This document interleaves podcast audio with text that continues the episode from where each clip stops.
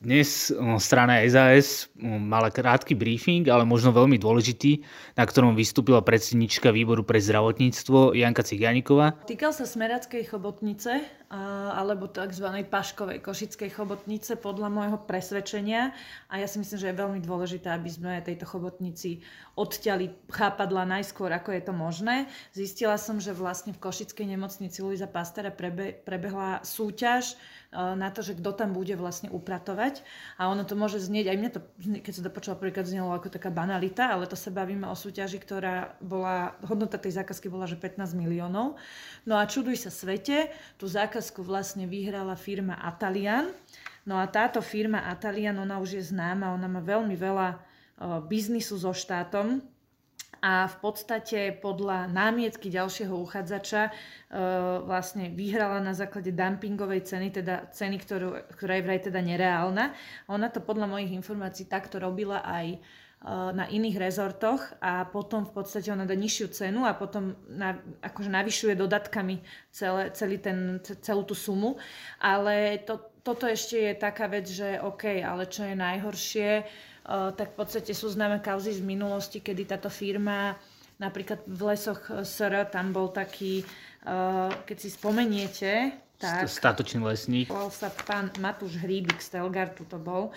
Lesník, ktorý vlastne sa ozval o, o tom, že táto firma Atalian mala zabezpečiť výsadbu stromčekov. No a samozrejme dve tretiny stromčekov zmizli a boli bolo tá, tá kvalita prác bola hrôzostrašná, no a miesto toho, aby sa dočkal uznania, tak vlastne sa dočkal prenasledovania, obviňovania a keď som dneska pozerala centrálny uh, register zmluv, tak v podstate tá firma ešte stále má veľa biznesu práve s lesmi SR.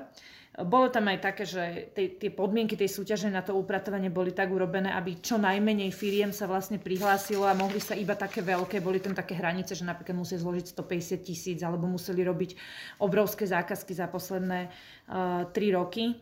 Ale pre mňa bolo teda najnepríjemnejším prekvapením práve to, že keď som si v denníku Korzer prečítala, že vlastne zodpovedný za procesnú stránku bol pán Marek Krížánek, a ja som v roku 2016 už spolu s vtedajším poslancom kolegom Beblavým upozorňovala ministra Druckera vtedajšieho, eh, že tento pán stojí za uh, skrachovanou nebankovkou spoločnosti AGV a táto pripravila 27 tisíc ľudí o dokopy 83 miliónov. Mm. Ja si myslím, že takýto človek nemá mať čo v rukách uh, štátne peniaze. Tam boli ešte iné zaujímavé mená, ktoré aj zaujali samotných novinárov možno im dajú nejaké nové podnety, tak možno keby aj tie dokážeme priblížiť.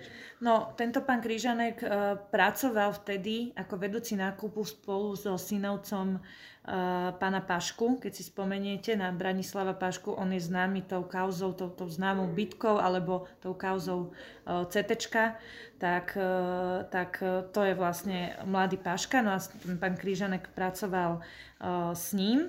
A ešte tam bolo aj to, že upozorňovala som aj na pána Romana Švarca, čo je vlastne súčasný ekonomický riaditeľ na, e, v nemocnici. A tento viedol spoločné podnikanie s Petrom Remiášom, ktorý bol v dozornej rade CI Service spolu s pánom Čarnokým. CI Service bola firma, ktorá už mala zákazku teda e, v nemocnici Luisa Pastera.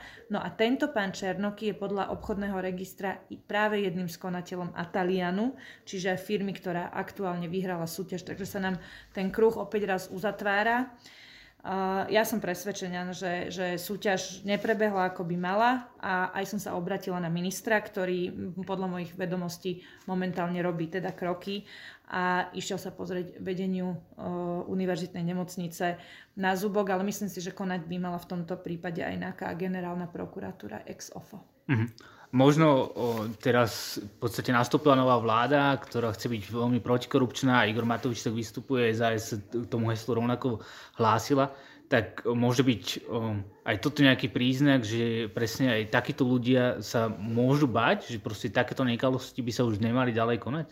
No, ja si myslím, že uh, alebo poviem to tak, že nech to, nech to verejnosť, odborná, ale aj laická, vníma ako výzvu všetkých, ktoré, ktorí doteraz museli močať, lebo sa báli o svoje živobytie, o svoje, o svoje, proste, o svoje rodiny, tak e, preto nehlásili možno nejaké skutočnosti, ktoré, ktoré sú v podstate verejným tajomstvom, lebo tí grázli, oni nemali vôbec obavu, lebo by sa im nič nemohlo stať, lebo ich kryli z hora. Teraz ich už hora nikto nekryje, stačí to povedať, stačí to nahlásiť, kľudne sa ozvite mne. Tak, takisto aj tento, tento podnet som dostala od ľudí z terénu.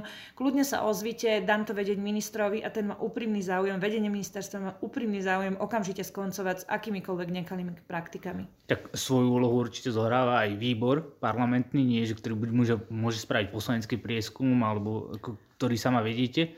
Možno iba také na približenie, že keď ľudia by vám poslali nejaký podnet, že teraz som sa prestal báť a som v nemocnici, robím tam a vidím tam nekalú súťaž, tak naozaj v úprimnej dôvere môžu tomu veriť, že... Jasné, môžu sa ozvať, môžu absolútne dôverovať. Je v podstate jedno, že či mi napíšu ako šéfke výboru, alebo a, a mne osobne na jankazavinačciganikova.sk.